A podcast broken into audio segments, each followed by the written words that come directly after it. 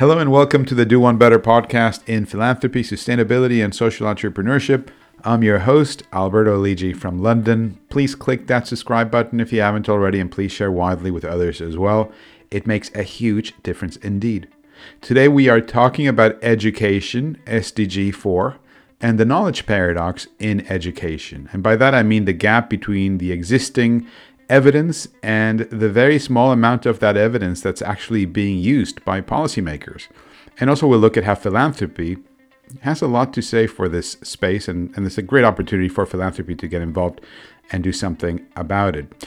It is a pleasure to welcome onto the show Dr. Randa Grob-Zakhary, who is the founder and chief executive officer of education.org. And she's someone who, whom I've known for a few years, who has a really distinguished record within the field of education and indeed within the field of philanthropy. She was formerly the chief executive officer of the Lego Foundation, was also a board member of the Global Partnership for Education, the GPE, and headed up the education practice at Porticus. So, truly an interesting record indeed. Now, before we kick things off, I'd like to extend a heartfelt thanks to our sponsors, Quilt AI Quilt AI is an artificial intelligence powered consumer insights and market research platform. They currently work with approximately 100 clients, ranging from large corporates such as Coca Cola, Unilever, and Visa, to technology companies such as Twitter and Amazon, and large philanthropic organizations such as the Gates Foundation, the World Bank, Girl Effect, the UN, and Children's Investment Fund Foundation. With 6 million data sources and hundreds of AI models, they're able to answer any consumer or beneficiary research problem across more than 90 countries. And in 2019, their mission based technology approach led The Economist to calling them an AI for good company. So do check them out at quilt.ai. As I mentioned a minute ago, it's such a pleasure to welcome onto the show Dr. Randa Grob-Zakhary, who is the founder and chief executive officer of education.org. Randa, a big heartfelt welcome onto the Do One Better podcast today. Thank you so much, Alberto. We're delighted to be here. Excellent. Great to see you. You're out there in Switzerland. I'm here in London, and we're going to have a great chat today. Find out about education.org, which I should point out is an amazing website address as well. I think education.org, you couldn't make it up. It's, uh, it's very good. Tell me a little bit about education.org. What, what is it all about? I'll tell you about education.org. We are a young foundation, we're a startup essentially. And we're focused on ensuring more of the evidence that's known gets translated and used by education leaders everywhere. In short, we're really focused on closing the gap between knowing and doing in education. Great. And what made you think about this space? What what was it that triggered in your head? Well, there's a gap here, there's a need here. We we need to do something about it. So I could talk on end about my experience formerly as a physician and the infrastructure we have in the health system about translating, accessing, and using evidence. But let's not do that. Let's just talk about patients every day. Most of us have been patients at one point or another. We walk into a doctor's office, we put ourselves on the operating table, and we trust that our physician will use the latest, best available evidence in making choices about our care. When I moved into the field of education, I was quite shocked to see that we do not expect the same from our education systems. Mm. We do not have this expectation, and education.org was created to rectify that. In short, what we do is try to make existing evidence and existing actors more accessible, useful, and embedded in decision making practices every day. Right, right. Fascinating stuff. And tell me so, do the folks within education policy, within the education world, know? Are they aware that they perhaps aren't using evidence as, as, as much as they could or they should? So let's be so congratulatory and appreciative of everything that's happened in education. You know, in the last 10 years, already a lot of progress has been made. But to your question, there's of course a recognition that it would be better to have many more choices evidence based. Mm-hmm. There's certainly no lack of will. But many will cite that they do the best they can already now. And for sure, there have been great strides made.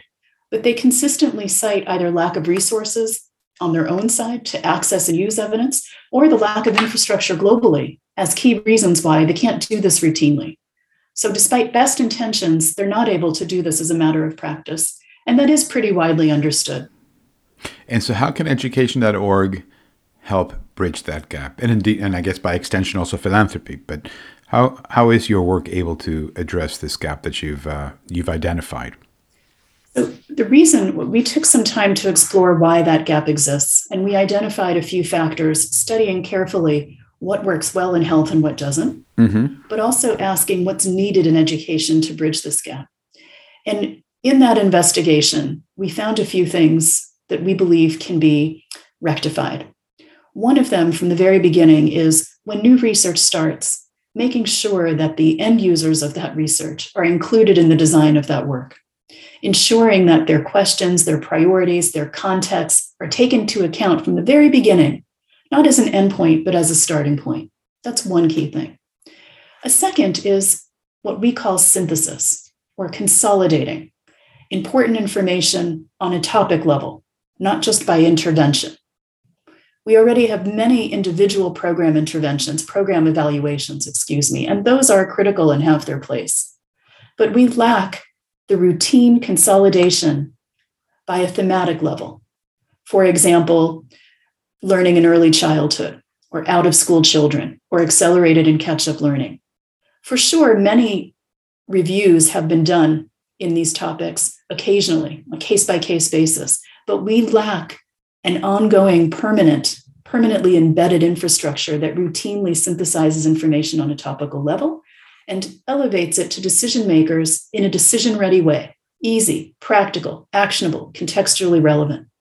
And that is what we aim to do. We aim to make it easier for decision makers to access and use information everywhere. And we do this through three simple approaches. We connect existing evidence and existing actors. We amplify evidence that needs to be taken up more widely, and we accelerate the capacity to use such evidence by leaders and their teams. Did uh, you mentioned the early childhood development field briefly there?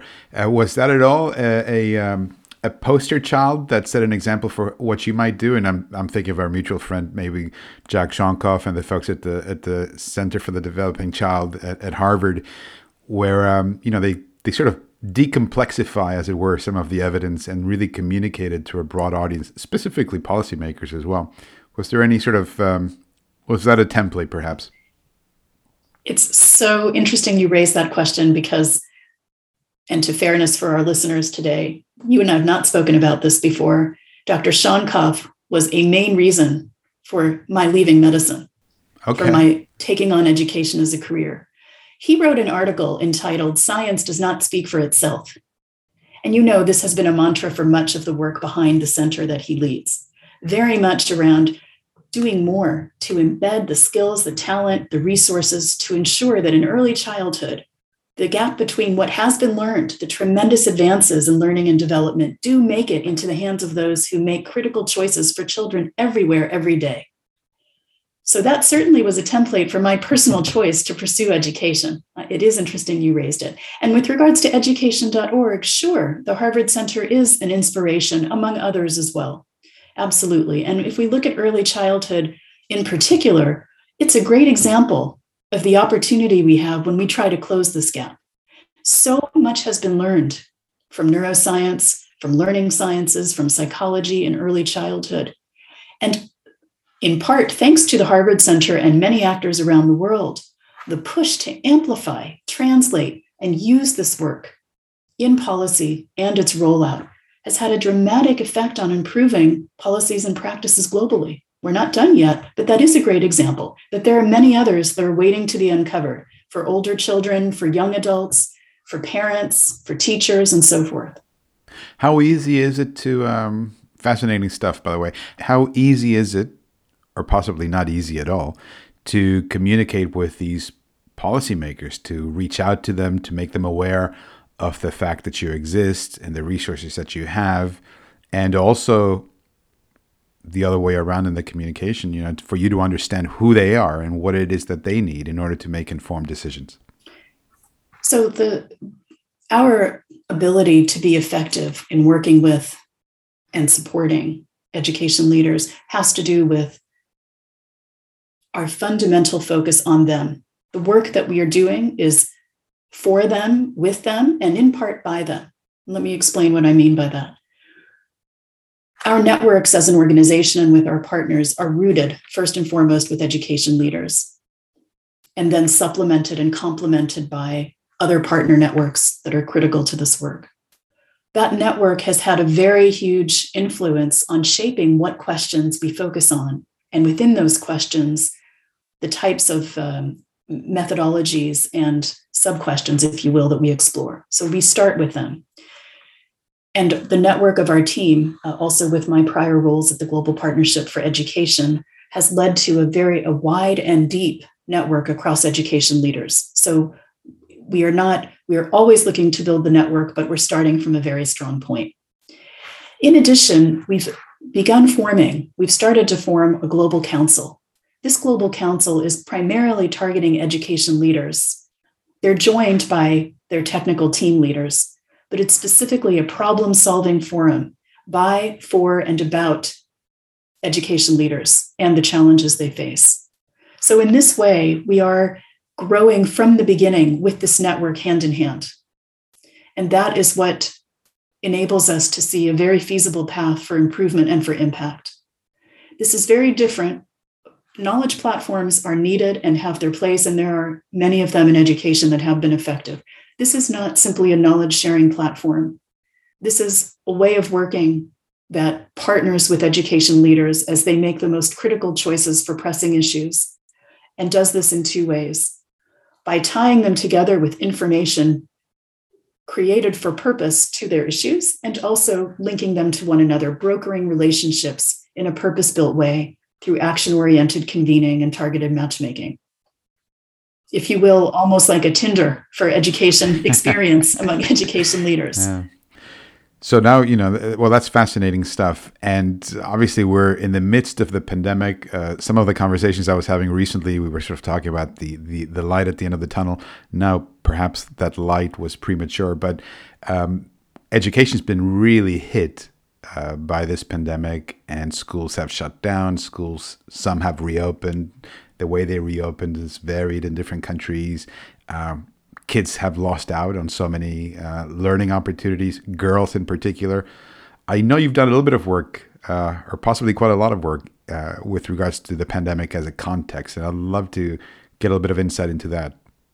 COVID posed for us a terrible challenge, it was a terrible situation around the world, but also an incredible opportunity to demonstrate the impact of working in the ways we just discussed in the last few minutes. So, I like to tell you this story in a granular way because I'd like you to imagine yourself on this journey with us. In March, as schools started to close down, we were literally one month in operation. March 2020. Exactly, March 2020. Thank you for the clarification. We had just started, I had hired our first employee, and we really were at a loss to understand what are we what are we going to do here and as many in the world trying to understand what does this look like over time? No one understood in March 2020 this was not going to be done one month later, right? We were all watching and wondering. We felt a little helpless in the beginning because we had an intention to share and elevate and use information, but at the pandemic, the pandemic's uh, start, we did not really see how to do that. So we decided to wait and watch and wait just a little bit. Very soon after, our emerging country partners, our new and young partner groups started to ask us if we could share anecdotal examples of what was happening in Europe. So, partners in Africa, Latin America, even the US to some extent asking us what's happening over there. We hear that some of the countries are opening already in May. How are they doing it? When are they doing it? When in the case trajectory are they going back? How long after the peak? What choices are they making to go back? What are the things they're putting in place? And are those things successful? Can you help us navigate these choices? We found ourselves very quickly with an audience of reopening task forces, literally around the world, who were looking for this type of information. So, in one week, with a, a scrappy, energetic, innovative team, we decided to try and experiment to see what we could put together. And very quickly, we pulled off case numbers that were being filled in daily from around the world with school opening status so the quantitative side of things, the numbers of, of cases in schools. And our team also then started to pull everything off of the internet they could find from ministries and press releases around the world. And we literally began an all hands approach to understand when countries are making the decision to go back and how they're doing it, and then what's happening as a result. And that led to our COVID tracking and analysis, which still goes on today. Um, so, what began as a scrappy experiment became something in a very short time that had uptake with government leaders, with reopening task forces. And it then consumed our entire attention for, for nearly 18 months. And we heard stories. First of all, we continued to evolve the tracking. What began as a very simple flat tracker on the website, but still highly used, evolved into something interactive, collecting more parameters, having um, synthesis at certain points of time to understand the bigger picture. And as a result, six months after the schools, first schools closed, we were the first in the world to state, to show that the facts did not support any concrete link between school status and cases, meaning you could not assume that if you close schools, cases will go down, or if you open schools, they will necessarily get worse. We didn't say that schools were irrelevant. We showed that there are many other complicated features that feed into the mix. But choices for school opening had to be considered without considering direct impact on caseloads in countries. We took away that myth. Counterintuitive. Counterintuitive. That was, and this is why it's a great example in our education world. We do a lot of things intuitively. We do not use enough evidence to ensure that we can counter myths that still persist within our education system. Similarly, if I build on this COVID story, one year out of the first shutdowns, so last January, January 2021, we also showed that there was no definitive link between deaths and closing schools. That was really critical. It does follow from what I said earlier, but I'm just putting again on the table for you. There were some other myths that were broken in that in that paper as well there is so much status quo in our education field. And until we bring information to the table to crack open those myths, to crack open the status quo, we just continue investing in interventions that are not very effective. And we also, unfortunately, inhibit the spread of good practices. This is really, really critical. So, COVID showed us a way to do this in the beginning, even though it was slightly different than we initially intended. And we asked users what was interested. Why did you use this so much? It was used and still is being used in more than 115 countries, and in many cases by teams that were navigating choices. And we heard things like, we like that it's simple. We like that it's interactive. We can choose what we want to see and play with the data in different ways. We like that it's nearly real time. We're not seeing something three years after it was done and it's relevant to our context. We can separate continents or countries that are not relevant for our choices. We can look at what's relevant. This we took away and are using it now as we begin more of our, our core mission towards synthesizing evidence in learning and access to education. Now, this is a great example, and I can I can certainly see how uh, ministries of education, civil servants working within the ministries of education would would love to get their hands on this sort of data to help them inform the decisions and uh, validate their decisions as well. What about the other the other factor that then follows from this? I think fairly naturally, which is about all of these kids who have lost out on valuable learning hours that you know they just simply couldn't go to a school period and then again and again even more specifically about girls many of whom may never come back to school. What what what are some of your insights that you think would be of use to um, to those policymakers and those folks out there? What you raise is so critical and also very sad. If we just paint the picture a little more broadly, a few more brushstrokes of more than 250 billion days of school being lost globally. And today, even today, I mean, with the new variant, things are always changing. But many countries don't recognize how many children are still in countries where they're only partially open. This partially open status really masks how serious the problem is of children not being fully in school yet. So, as of today, there's still about half, around 700 million, around half of the world's children are still not fully in school. Half. That's huge. And then, of course, that half is overrepresented within marginalized communities. For example, girls, particularly in rural areas, learners with disabilities or learning differences, um, children in any way who are marginalized and have a harder time reaching school virtually or, or physically. Now, before I share some examples of what might help to close those gaps to reduce that tragic number, let me share that our team, our education.org team, is in the midst right now of a rapid effort to crowdsource what we know in the world about catch up and accelerated learning. Exactly because these most marginalized populations are likely to be out the longest and likely to have the highest challenge when coming back. And so, this world of catch up learning, also known as AEPs, Accelerated Education Programs, sometimes called a few different things in different countries or by different organizations. We've known about them for a long time, but they have existed mostly in the education and emergency community, and particularly when children who have been out of school are returning to some type of formal or informal, particularly environment. Mm-hmm. Our aim is in recognizing that what we know there goes far beyond what's already been published. There have been some excellent and important syntheses and reviews created by the Working Group for Accelerated Education and their partners. And we are working with them as well to build on that by casting a very wide net also to literature that's usually excluded from such reviews. This is a big part of education.org's mission to democratize education. That sounds big and fancy, but what does it mean? It means widening the range of voices that can be included in this dialogue. And so, for catch up learning specifically in COVID recovery, we know that we've had so much work informally documented over the past years in AEPs by foundations, by governments, by agencies, by NGOs. And right now, we are pulling that together.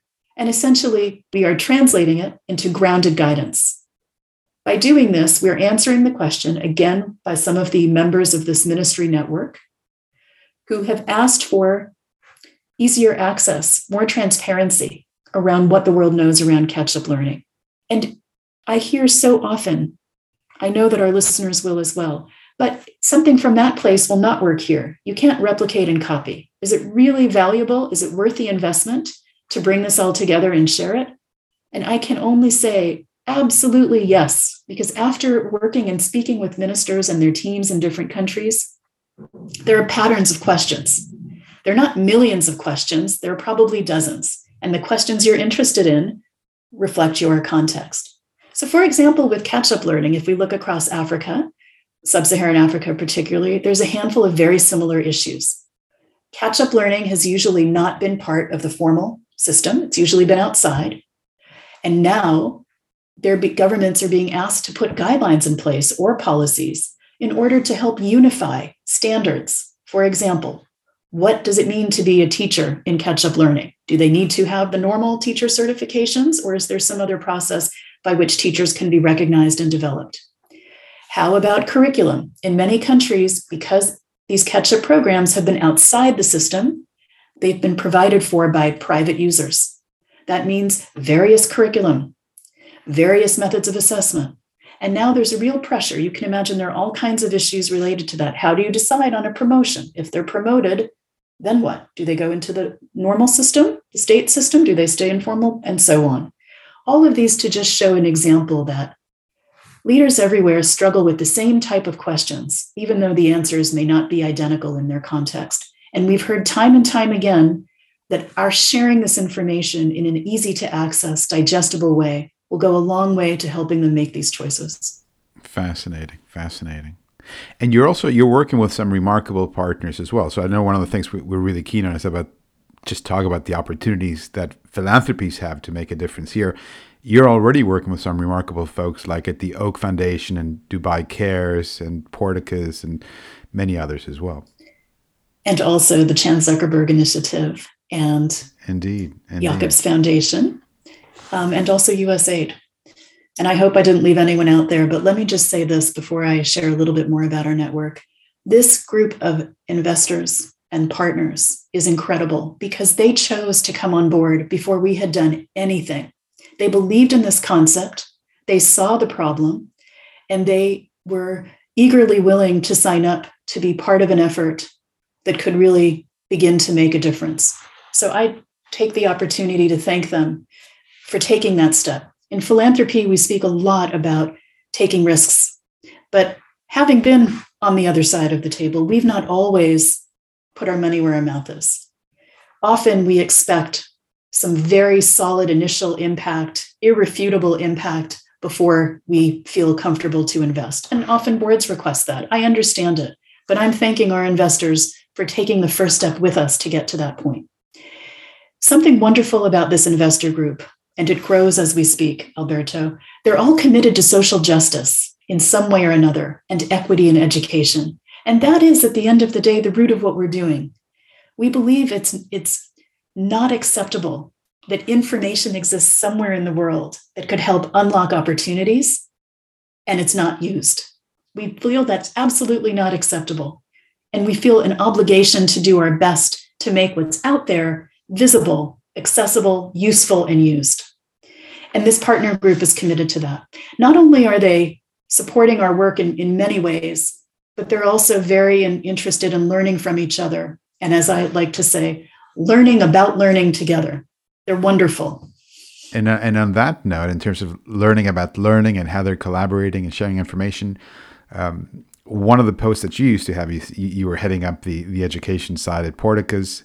Um, what how are you finding these foundations now looking at the information and the data that you guys at education.org are putting together and and is it is it informing those divisions, those, those people heading up the education practices at Lego and Dubai Cares or what have you? You know, these foundations that care about SDG four, are they um, are they interacting with the with the information and the data that you're you're um, curating? Because we're so young, I think it's a little early to measure how much our direct impact is with organizations like the one you mentioned. But I can share this. First, in the sector in general, there's been much higher noise over the past year, year and a half around elevating the use of evidence. The dialogue has really started to grow beyond let's create evidence, let's create a platform for putting evidence on, and really towards the use, because it's not straightforward all the time. There is a know how, there is a science around evidence translation and use that we haven't invested in. We've underinvested as a sector, and that is getting more attention. And we take that as a great step forward. With regards to the types of organizations, foundations in particular, we definitely see more movement in that direction, particularly with our partners. All of them have already been very keen investors in evidence. And recently, uh, we shared some due diligence, some analysis we did as part of our determining to go forward with this initiative we shared that a, a, key gap, a key reason for a gap in our sector is the incentive structure. Incentive structure by funders and funders of almost any kind. It can include foundations, yes, but it can also include large bilateral donors. It, um, it can also include agencies. Um, yeah, tell us a little bit more about the incentives dynamics. I would love to, because even though there are many barriers that stand in the way, we see that incentives are a very important part of the root cause. This means that in our sector, funding is primarily driving the creation of new research. It's rewarding the creation of new research. And what we miss, unlike in health, we miss the embedded incentive that new research starts with users' needs. It's filling a defined priority and that it's building on the latest, best available evidence. That's one part of the incentive structure that is missing. There's another part towards the end of that evidence cycle, which is the incentive to ensure that the product is not the end goal. The product, the research product, is a mechanism, it's a means to an end, it's not an end. Just like in health. Research and evidence are terribly important, but the goal is not just to produce a paper or to have a webinar. The goal is to change behavior, and that goal is, of course, shared by education actors everywhere. But our incentive structure by the funding community could do much more to elevate, reward, celebrate, ensuring that evidence products are useful and they're actually used. this also can tie into incentives related to beginning new interventions and the type of learning that is cataloged and invested in during intervention implementations as well. So there's a range of incentives. And we know, despite foundations' best intentions, there maybe has not been an awareness of the unintentional blocks that are put on research use by the incentives that are in place today. Therefore, we say it's only positive, it can only go up from here. And we see great opportunity. But without the funding community being behind this, it will be very hard to achieve this. Incentives must be part of the equation for improving this education knowledge bridge. What's the feedback you're getting from those heads of education at the foundations or indeed the ministers of education in different countries? Uh, what's the feedback that you're getting?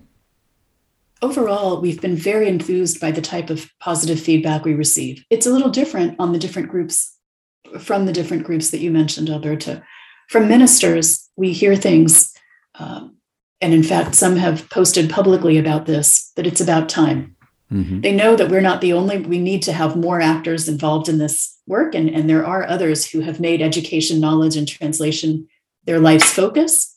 But bringing together these actors in a way that collectively can accelerate this bridge is highly appreciated by them. And you asked about ministers, but to our uh, deep appreciation, we've also had feedback from very important education leaders at county levels or at city levels who say exactly it's very difficult for them to access information and they've never seen a group focused only on this, not as a project, not as a side project we do once and leave, but as making it our mission to ensure decision ready information becomes a rule, not an exception in education. From foundations, very similar. Foundations, interestingly, the, the messages they bring forward are that they have invested quite a lot in research. And they haven't necessarily seen the impact of that research in the sector. And they also recognize there is a gap between this knowledge generation and use in, in decision making. So we've had a very, very um, open arms welcome by the foundation community. And I'd like to add one more group there, the NGO community. These are the frontline actors, if I may, those at the on the grassroots level doing this work every day. For the most part, we've also found very open arms by them because they often produce work that they would wish could be more amplified and reach the voices, reach the ears, excuse me, of those who are making decisions, particularly in their communities and their countries. Once in a while, though, and I take a moment to share this exception because it's relevant for the funding community, once in a while they tell us they embrace this ambition, but they can't participate because their funding agreements have prohibited them from sharing information. The resulting product is the sole property of the funder, and therefore they cannot share it. Now, this is actually prevalent in some regions of the world. And here's another place where philanthropy can help. It's my assumption that the previous structure of funding agreements probably didn't take into account this knowledge sharing. I do not know any philanthropic organization that wants to block sharing. That would be terrible and crazy and makes no sense. But I do think exactly this points a perverse incentive, an unintentional incentive of keeping information locked in. And that's another simple way tomorrow. If every foundation got rid of such a clause, that would already do something to help the sharing and the knowledge bridge become stronger. Excellent. Yeah, and I can absolutely see how those those sort of incentives uh, create a little bit of a bottleneck. What um, what optimism do you have right now? If we're if we're looking at the next ten years, let's round it off to ten years for the Sustainable Development Goals twenty thirty. Are we feeling optimistic about the direction of travel and what could be achieved if you and I are having a catch up in at 2030? We are so optimistic about the future because there's great momentum already. It started before us, but we're really helping to put some infrastructure in place, tools, processes, know how, resources that can help this become more systematic. And so, yes, in 2030, we want to see education be an evidence driven industry, not political, not emotional, not personal. And we believe this can happen, Alberto. Let me give an example. Today, if we look at a country's education strategy, it's called different things in different countries sector plan, education plan, but it is essentially their strategy and then their budget for how they will implement it. in doing a, a first scan across countries' national sector strategies, very little is based in evidence, very little. My estimation would be less than 5%. Now, it's not to say that the 95% has no bearing in reality. I'm not saying that. But what I'm saying is for a, document, for a plan that puts so much of people's time and energy and country resources on the line, there is so much more knowledge out there that exists that should be part of that plan formation. So I think it can only go up, especially because of the great momentum and support of the philanthropic community and agencies. UN, World Bank, um, agencies are, are banding together in order to promote the same type of work through their own mechanisms. But here's where I'd like to add. So, we've always said from the beginning that education.org seeks to democratize education evidence by bringing in a wider range of voices, by taking the user into account from the beginning, starting and ending with the user. We've also said we know that we're adding something critical to the field that's not yet there. But we also know we can't do this alone, and it must be done in a very respectful and close partnership with existing actors. We can't do it alone. It's very hard being a startup in the education sector because the sector is so oriented towards the status quo. And we have large organizations, long-standing organizations, agencies, donors, et cetera. And sometimes there can be a bit of a skepticism about what a new player can add to the field. And to those who may be listening today, I would say we need you, we need each other, but we should not try to prevent new ideas from coming forward. We have nothing to lose and everything to gain. Hmm. You know, I, I was going to ask you for a key takeaway before we wrap up the conversation, but perhaps that's the key takeaway. I'm not sure, but. Okay, I think that is a good key takeaway. I would add another one, but it's much more solicitous. Go for it. I would say if anyone want, is interested to learn more about this gap, why it exists, and what we can do, I would invite you to visit education.org and not read the 100 page white paper, but go to the digital platform. It is short, crisp, engaging, has received very serious positive feedback exactly because it's not the status quo. Spend five minutes of your time and let us know what you think. Perfect. You heard it here. Randa, it's been an absolute pleasure seeing you again and hosting you on the Do One Better podcast today. I know you're extremely busy, and I'm delighted we managed to get the schedules to to align. Thank you, and I sincerely wish you the very best of luck with this endeavor and continued success. And I'm looking forward to having you back on the show in due course. Thank you so much. It was a pleasure to speak with you. Perfect, and that's a wrap. Thanks very much for tuning in. As always, you've been listening to a great conversation with our guest, Dr. Randa Grob-Zakhary, founder and chief executive officer of education.org. For information about this episode and 150 other remarkable interviews with thought leaders in the world of philanthropy, sustainability, and social entrepreneurship, just visit our website at lidji.org. That's L I D J I.org. Thanks very much for tuning in. Please click that subscribe button if you haven't already. Leave us a rating and a review, and I'll catch you next week.